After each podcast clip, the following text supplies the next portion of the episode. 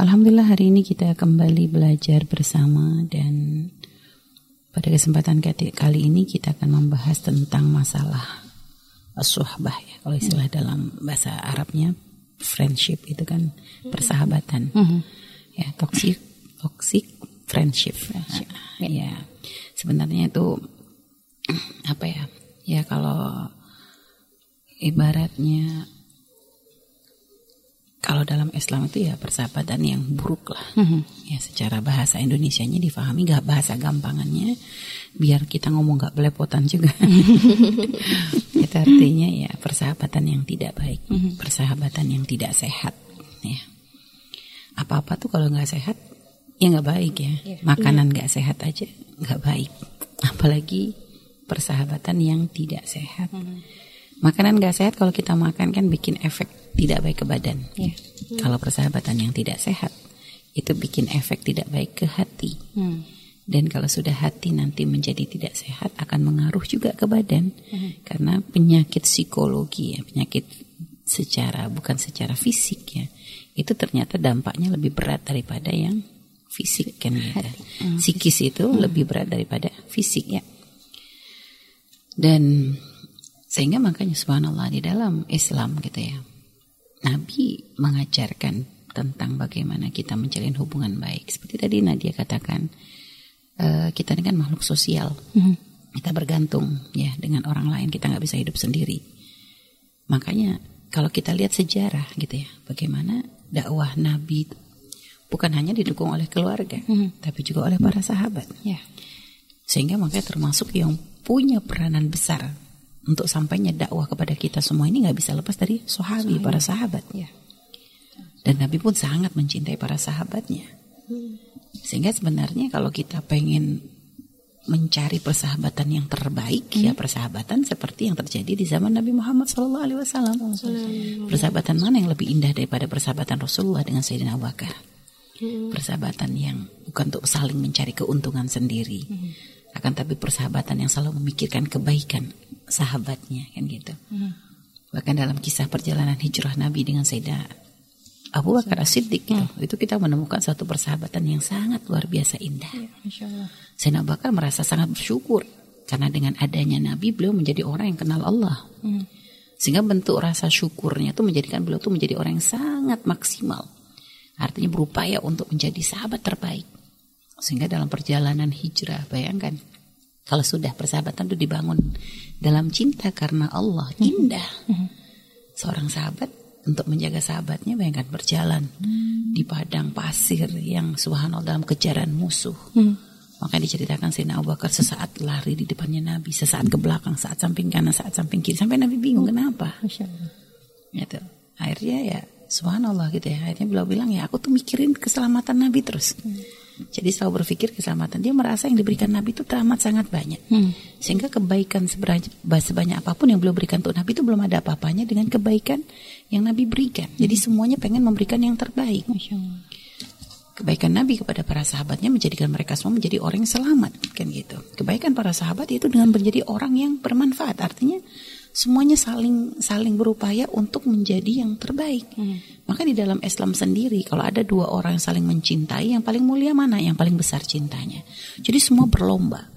Makanya Nabi pun membimbing dalam masalah kita bermuamalah dengan manusia. Maka hmm. pernah berapa kali Umi sampaikan, kalau kita melihat dari hadis-hadis Nabi Muhammad SAW, ya, himbauan beliau tentang masalah hubungan dengan sesama manusia hmm. itu sangat lebih banyak daripada himbauan untuk masalah ibadah.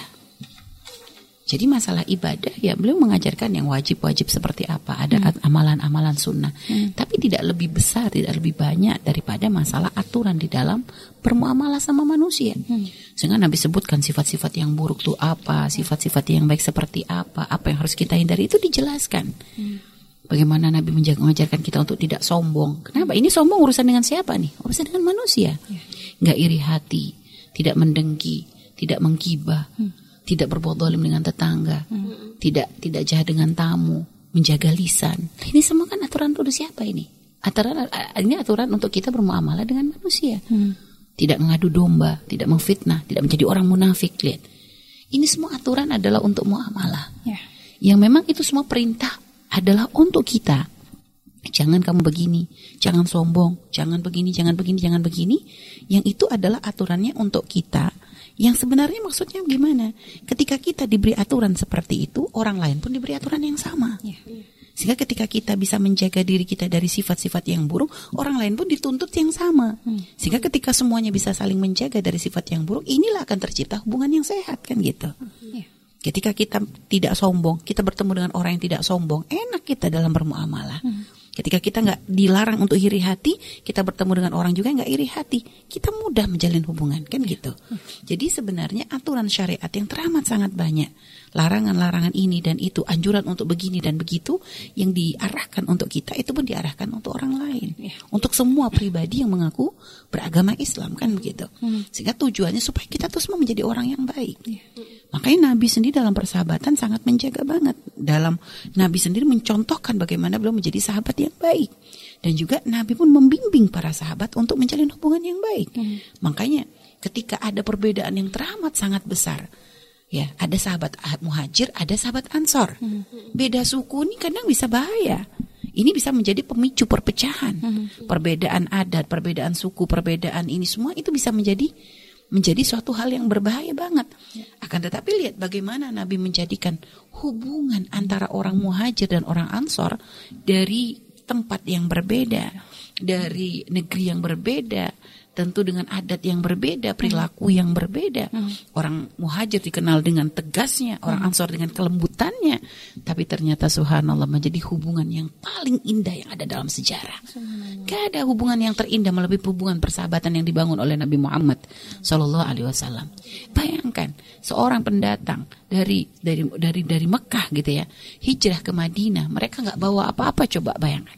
Mereka cuma membawa iman yang ada di dalam hati mereka. Mereka tinggalkan harta, mereka tinggalkan keluarga, mereka tinggalkan rumah, tinggalkan tanah dan semuanya yang mereka punya datang ke ke kota Madinah dengan gak modal apa-apa, tapi disambut dengan begitu indahnya. Nabi ikat hubungan yang pertama kali dibangun ketika Nabi berada di kota Madinah, selain membuat undang-undang, lalu Nabi membangun masjid untuk menjadi tempat berkumpul, Nabi juga membangun persahabatan, membangun persaudaraan, bukan lagi menjadi kayak sahabat lebih dipersaudarakan oleh Rasulullah Wasallam.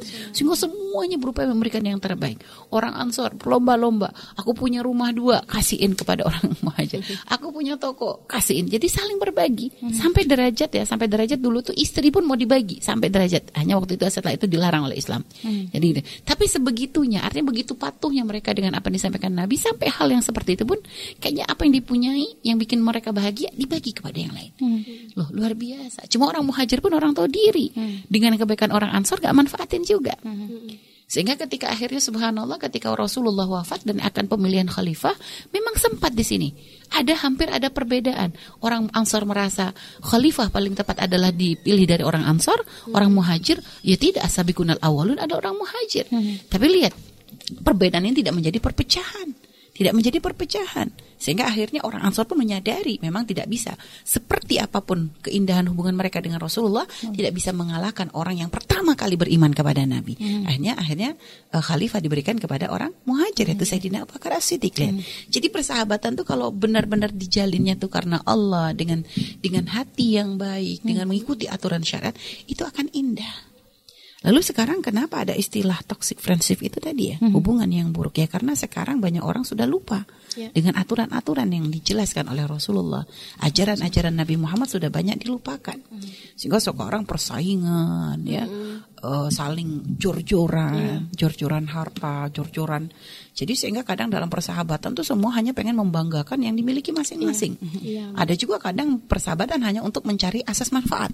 Mana yang lebih menguntungkan ya ini. Yang ditemenin. Iya, ditemenin karena dia lebih punya duit gitu. Yeah. Padahal sebenarnya nggak suka gitu kan. Uh. Atau karena dia gampang disuruh-suruh nih. Yeah. Nah, atau jadi kadang gitu. Jadi sudah salah di dalam ini. Terus bagaimana bisa menjalin hubungan sahab persahabatan yang asik, yang indah gitu loh. Jadi nggak seperti itu. Dan sebenarnya akal kita tuh bisa memilah mana sih sahabat yang baik karena kita punya rasa. Hmm. Kita akan nyaman ketika kita menemukan tempat yang tepat. Ya. Teman yang tepat. Hmm. Pasangan yang tepat kan ya. begitu. Makanya di dalam syariat Islam, pernikahan, bayangkan. Hubungan apa sih yang lebih erat daripada pernikahan? Bahkan hubungan orang tua dengan anak pun belum gak seperti pernikahan ya. Iya. Karena ini hubungan orang luar menjadi hubungan yang luar biasa erat gitu ya, tidak dibangun oleh ikatan darah, tapi menjadi batasan-batasan yang awalnya ada itu ter- terhapus gitu loh. Iya. Kan hubungan pernikahan. Tapi pun ternyata dalam hukum hubungan yang seerat itu, yang sekuat itu pun Islam memberi solusi cerai. Kenapa? Karena kadang dalam pernikahan tidak semuanya berjalan sesuai yang diharapkan. Iya. Sehingga ada solusi ketika kita menemukan rasa sakit, ketidaknyamanan, ketidakbahagiaan, ke ya banyak hal gitu ya. Jadi kan kita pokoknya merasa tersiksa dengan pernikahan karena harusnya pernikahan menjadi jalan kita untuk menuju keindahan. Sakinah, mawadah, warahmah. Lah ini kan yang diharap. Tapi kalau ini nggak ketemu, ada solusi cerai. Untuk pernikahan yang sekuat itu yang perjanjiannya adalah dengan Allah. Seorang suami menikah seorang wanita dengan berjanji di hadapan Allah, itu pun ternyata ada solusi berpisah. Itu bagaimana dengan persahabatan? Persahabatan pun diikat dengan apa pun. Artinya tidak ada perjanjian aku bil tuh, aku mau aku terima persahabatan nggak ada begitu juga. nggak pakai resepsi nggak gimana gimana juga gitu lah. Sehingga seharusnya orang tuh ya harus cerdas ketika dia menemukan sudah persahabatan yang tidak sehat. Ya harusnya sudah tahu diri dong. Lah gimana cara kita tahu ini persahabatan nggak sehat? Persahabatan ini sakit, persahabatan ini buruk. Ya, artinya kita lihat pada diri kita karena kata Nabi almaru ala dini khalili. Orang itu akan bisa ngikutin agama temannya. Ya, orang tuh akan bisa ngikut agama temannya. Makanya kalau kita pengen tahu sikat karakter orang lihat dengan siapa dia banyak bergaul. Faliar itu ahlukum man yukhalilu. Maka lihat seorang-seorang di antara kalian tuh siapa yang menemani. Makanya untuk mengetahui karakternya orang dengan siapa dia banyak berkumpul seperti itu kita punya gambaran. Kalau dia suka berkumpul di jalanan ya dengan dengan hal-hal yang kurang bermanfaat, ya berarti ya seperti itulah kurang lebih gitu loh. Dia suka punya teman-teman yang seperti itu, teman yang suka eh, menggunjing, ya dia akan kebawa gitu lah. Jadi kita kalau pengen karakter orang tuh lingkungan dengan siapa dia bergaul itu akan akan akan kita bisa menemukan kemungkinan walaupun tidak mutlak ya, tidak mutlak, tapi kemungkinan besar seperti itu. Karena teman itu membawa kata Nabi almar wala dini, dini khalil ini nggak main-main. Orang tuh ngikut agama temannya. Agama di sini maknanya bukan masalah agama Islam Kristen bukan. Agama di sini lebih kepada perilaku, akhlaknya. Jadi lebih kepada itu. Mana di sini tuh bukan hanya sekedar kayak orang muslim harus pasti ngikut enggak juga. Cuma memang kita tentu biasanya kita kan ya eh, teman itu kan ibarat ada istilah satu server. Iya. circle apa? Iya, circle. ah gitu kan. Jadi maksud satu server itu kan satu ini gitu loh. Maksud satu program ya maksud satu inilah Satu. satu. Ah, ah, gitu. Jadi kita berasa merasa asal satu server makanya cocok Iya, nih gitu. Dionya cerewet saya juga cerewet kan gitu. Kayak orang cerewet sama pendiam kadang kan nggak ketemu nih gitu. Iya. jadi satu server tuh maksudnya kadang kita menemukan klik gitu tuh. Nah itu loh. Makanya paling itu mempengaruhi banget gitu. Itu sangat mempengaruhi. Makanya di dalam Islam itu sampai Nabi sendiri gitu ya. Mengajarkan kita doa Allahumma inni a'udzubika min su kata Nabi. Ya Allah aku berlindung dari tetangga yang buruk. Wa min zaujin tushayyibuni qabla al-mashib dan dari pasangan ya suami atau istri yang menjadikan aku tuh berubah sebelum waktunya. Ini banyak pasangan yang bikin cepat berubah ini bikin stres maksudnya ya. Jadi kita berdoa dari pasangan yang bikin kita berubah sebelum waktunya. Ya maksudnya cepat tua gitu. Karena biasanya dalam menikah kan ada orang tuh baru nikah tapi kok jadi tua banget dia tuh. Ini mah hawa-hawa stres Jadi gitu ya. Setelah itu apa gitu kan? Wa min waladin yakunu alayya rabba. Lalu dari anak yang menguasaiku menjadikan aku tuh bisa melakukan banyak hal yang tidak baik karena anak kan gitu kan. Berapa banyak orang tua yang begitu. Anak yang malah ibaratnya makanya dalam termasuk ciri-ciri eh, tanda-tanda hari kiamat tuh eh, an, an, eh, antalidal walad antal antalidal amatu rabbataha. ketika seorang ibu itu ketika seorang budak melahirkan tuannya. Yaitu maksudnya semakin banyak anak durhaka gitu wa min malin yakunu alayya adzaba dan dari harta yang menjadi azab bagiku Maksudnya ada harta yang nggak barokah. Harta yang kadang menjadi sebab musibah, menjadi sebab permasalahan, menjadi perpecahan gitu ya. Wa min khalilin makirin ainahu tarani wa qalbahu yara- yar'ani in ra'a hasanatan dafanaha wa idza ra'a sayyi'atan adza'aha. Dan aku berlindung ya Allah dari teman-teman dekat yang membuat makar.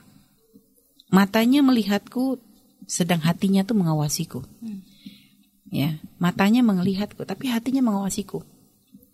Jika ia melihat kebaikan pada diriku, disembunyiin.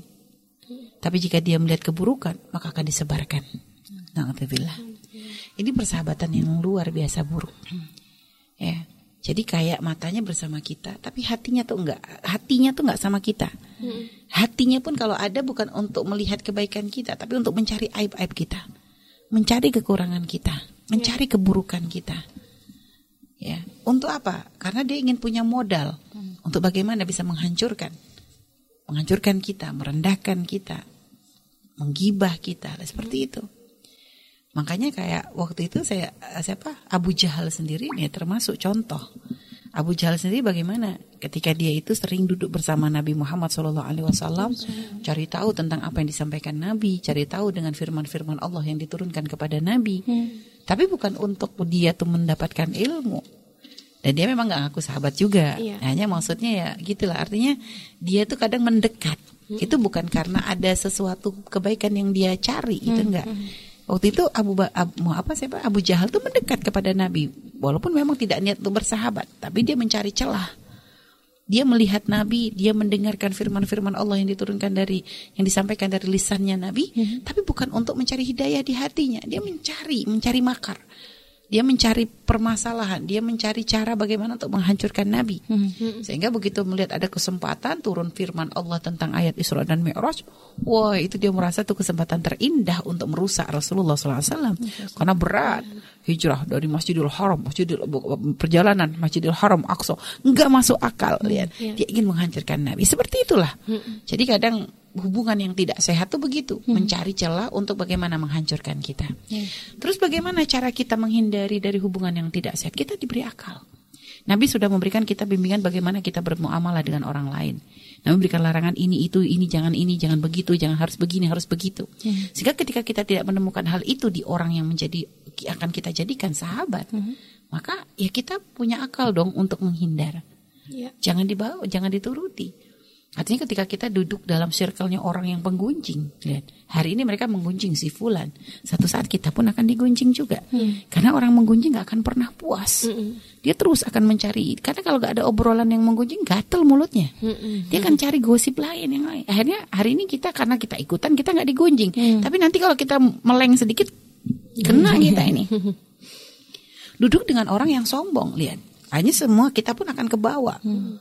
Wah, hari kita ngerasa, aduh sombong. Dia sombong banget. Ah, masa aku nggak bisa lihat kita pun akan panas kan? Iya. masa aku juga nggak bisa? Dia ngaku aku kemarin liburan ke sini. Misal aku pergi ke Amerika aku pergi ke Prancis misalnya Ya lama-lama kalau kita cuma ngomong aku ke Brebes kan gak nyambung. Misalnya ya, yang satu ngomong ke luar negeri kita cuma ngomong dari Cirebon ke Tegal. Ya pasti kita jadi bahan ketawaan. Akhirnya apa? Nggak mau kalah juga, ngaku-ngaku juga. Dan akhirnya dari sombong-sombong nih mulai bohong kan gitu. Iya. Karena akhirnya merembet-merembet. Lalu terus kayak gitu kita masih diem di situ. Goblok banget kita jadi orang. Oh nikah aja masih ada bisa cerai kok kalau kita nggak menemukan rasa nyaman. Hmm, ini dalam persahabatan kenapa kita harus bi biasanya ini karena kebodohan. Orang yang bertahan dengan persahabatan yang tidak sehat ini karena ke kelemahan hati, kebodohan. Dia ngerasa kayak dunia itu sebesar daun kelor, nggak nemu sahabat yang lain. Ada biasanya dari kelemahan sikap itu menjadikan tidak bisa mengambil keputusan. Jadi lemahnya jiwa, lemah dia ngerasa, aduh nanti nanti gak punya teman lain lagi. Nanti kalau anu gimana? Jadi gitu, kok goblok banget mau hidup dalam seperti itu. Jangan mau. Artinya kita nih diberi akal oleh Allah untuk bisa memilah mana yang baik dan mana yang buruk. Hmm. Sebagaimana kita pun diajarkan untuk berperilaku jangan berperilaku yang tidak baik, maka hindari orang yang berperilaku tidak baik. Iya. Gitu loh. Karena Nabi sendiri sampai ngomong orang tuh kalau dalam banding gambaran persahabatan diajar dilihat ya apa diajak oleh Rasulullah hmm. kayak orang berteman dengan penjual minyak wangi sama hmm. penjual uh, sama apa apa yang ya? api bara api tuh ya, ya api. ibarat uh, besi, ahli besi kan ahli gitu besi. kalau besi kan urusannya dengan api hmm. kalau penjual minyak wangi kadang ya mau mau kita duduk dengan dia ih coba ini minyak wangi bagus serot gitu kan iya, gitu atau paling tidak kita walaupun dia nggak main serat serat serat serat gitu ya dekat dengan dia tuh ke bawah juga oh, baunya iya. itu karena mesti orang minyak wangi kan pasti mau tidak mau dia harus terus tester ini kan jual ke pembeli atau apa kita kan pasti kena imbasnya. Tapi kan orang ahli besi pun begitu. Dia kan api terus. Kita duduk dekat dia kepercik juga kita. Kalaupun sinar nggak kena kepercik panasnya dapat kita. Iya. Gitu. Hawa panasnya dapat. Lah maksudnya kata Nabi itu itu gambaran. Bukan berarti Nabi merendahkan ahli besi. Enggak. Gambaran dalam persahabatan tuh gitu. Kalau kita berteman dengan orang yang baik kita pun ke bawah. Iya. Kita berteman dengan orang yang sering duduk di majlis mulia, cinta ulama, ya. Lihat, ahli masjid ya, orang yang senang datang ke masjid. Obrol dia matanya menjaga. Lihat, Kita pun akan ke bawah. Seandainya misalnya kita kurang baik gitu ya, tapi begitu kan tapi kita ada kesadaran untuk pengen menjadi baik, berkumpul dengan mereka, kita akan berubah. Iya. Tapi kalau kita sudah berkumpul dengan teman-teman yang dia nggak sholat, lihat awalnya kita sholat mungkin, tapi terus kita berkumpul dengan orang yang tidak sholat, lama-lama pun kita pun akan mulai meremehkan sholat. Karena setiap kita pengen sholat, dia bilang udah ntar dulu deh, ini belum beres nih, oh lagi asik nih, wah kamu mah nggak asik, gitu. kamu nggak nggak gitu. Ya, dikompori. Dan berapa banyak kadang orang-orang bodoh seperti itu. Lihat berapa banyak kita pernah waktu itu dengar berita sekelompok anak muda yang sama-sama minum apa itu oplosan ya, oplosan mati bareng. Coba apa nggak gila itu? Ini kan ini sebenarnya dari kelemahan akal. Sebenarnya akal tuh pasti hati dia tuh sudah membi- membisikkan. Ini nggak benar, ini nggak sehat. Tapi kadang wah cemen kamu. Subhanallah, kadang kita tuh kalah dengan seperti itu. Iya. Kayak coba anak-anak yang balap-balapan motor tuh, motor liar. Sebab bukan mereka tuh bukan nggak takut mati, mereka takut mati mereka sebenarnya hanya karena ini ngerasa keren. Dan sebenarnya pun tidak semuanya menikmati dengan itu. Sebenarnya mereka pun ada rasa ini, ada rasa cuma yang begitu kalah. Oh cemen kayak gitu nggak berani, gitu. hanya terkompori dengan bahasa-bahasa seperti itu. Lihat, rusak akhirnya. Sehingga makanya subhanallah ya, makanya dengan akal kita ini sebenarnya kita kan bisa memilah mana yang baik dan mana yang benar. Mana yang bikin kita nyaman, mana yang tidak. Sehingga ya kalau kita pengen pengen ya pengen mendapatkan kebahagiaan ya, cari dong, cari hubungan yang akan menjadikan kita tuh merasakan kenyamanan di situ. Itu loh. Jadi seperti itu ya gambaran tentang toxic friendship itu ya. Nah, jadi hubungan yang tidak sehat ya ini tidak akan membawa kepada kebaikan. Ya, makanya baikkan diri kita, baikkan diri kita, baguskan perilaku kita sehingga nanti ketika kita punya perilaku yang baik, siapa pun yang bersama kita pun akan nyaman dalam bermuamalah dengan kita kan gitu. Jadi seperti itu ya. Wallah alam bisawab. Baik, masya, Masya Allah. Allah. Sebenarnya kalau kayak gitu eh, apa merasa apa, ego kita ya merasa ingin diakui jadinya akhirnya ya udah oke oke aja Nggak gitu. enak juga. merasa nggak enak, merasa pengen diakui sebenarnya nah Iya. ya. Seringkali orang kita tuh bahasa nggak enakan tuh menjadi Kunci. menjadi jargon. Susah untuk menolak gitu ya. Iya, jadi nggak enakan, nggak enakan. Kayak kayak kok bisa nggak enakan kita, tapi kitanya diri sendiri yang rusak gitu kan bahaya. Harusnya Ya, tegas. kita harus harus ada ke ini dong. Kita ya kita harus bisa apa ya mencari kayak kita tuh harus pintar mencari obat. Ketika kita ngerasa pusing ya kita jangan cari obat sakit perut dong. Iya. obat pusing ya caranya ya yang yang berhubungan dengan kepala tuh apa kan gitu. Ya gitu ketika kita sudah merasakan persahabatan gak enak gitu ya harus cari solusi gitu lah. Nah, jadi jangan sampai stres gara-gara persahabatan stres gara-gara ya per- pertemanan yang nggak baik gitu ya jadi seperti Allah. Dalam bahasa psikologi tuh orangnya eh, disebutnya people pleaser Mi. Orang yang nggak enakan. ya Terus mental lemah ya, sebenarnya. Itu nah, dari mental lemah. Selalu nggak enakan gitu. Diajak ini ayo aja gitu biar Padahal merasa sih, apa ya iya. diakui di circle itu. Ya, bahkan dalam hubungan suami istri gitu ya. Ada sifat seorang istri yang kadang mengingatkan suami itu takut, sehingga kadang iyain aja gitu ya. Itu disebut dalam sifat dalam Islam tuh mudahana, termasuk sifat yang sangat tercela ketika seseorang itu tidak bisa mengingatkan orang lain karena takut ada keuntungan yang hilang darinya. Nah, Iya. Gitu. Jadi kayak seorang istri takut dicerai, udahlah sehingga melihat kemaksiatan suami, iyain aja. Jadi ya gitu hanya takut tidak dikasih nafkah. Jadi dia tutup mata dengan keburukan yang ada di depan matanya. Ya, gini kan dalam sahabat persahabatan pun ada seperti itu Iya, gitu. gitu. Jadi dia tutup mata. Yang penting saya nggak ditinggal, yang penting saya punya teman, Iya. yang penting saya nggak dikeluarkan dari circle eh, ini nih dari perkumpulan ini. Jadi Iya. kayak begitu.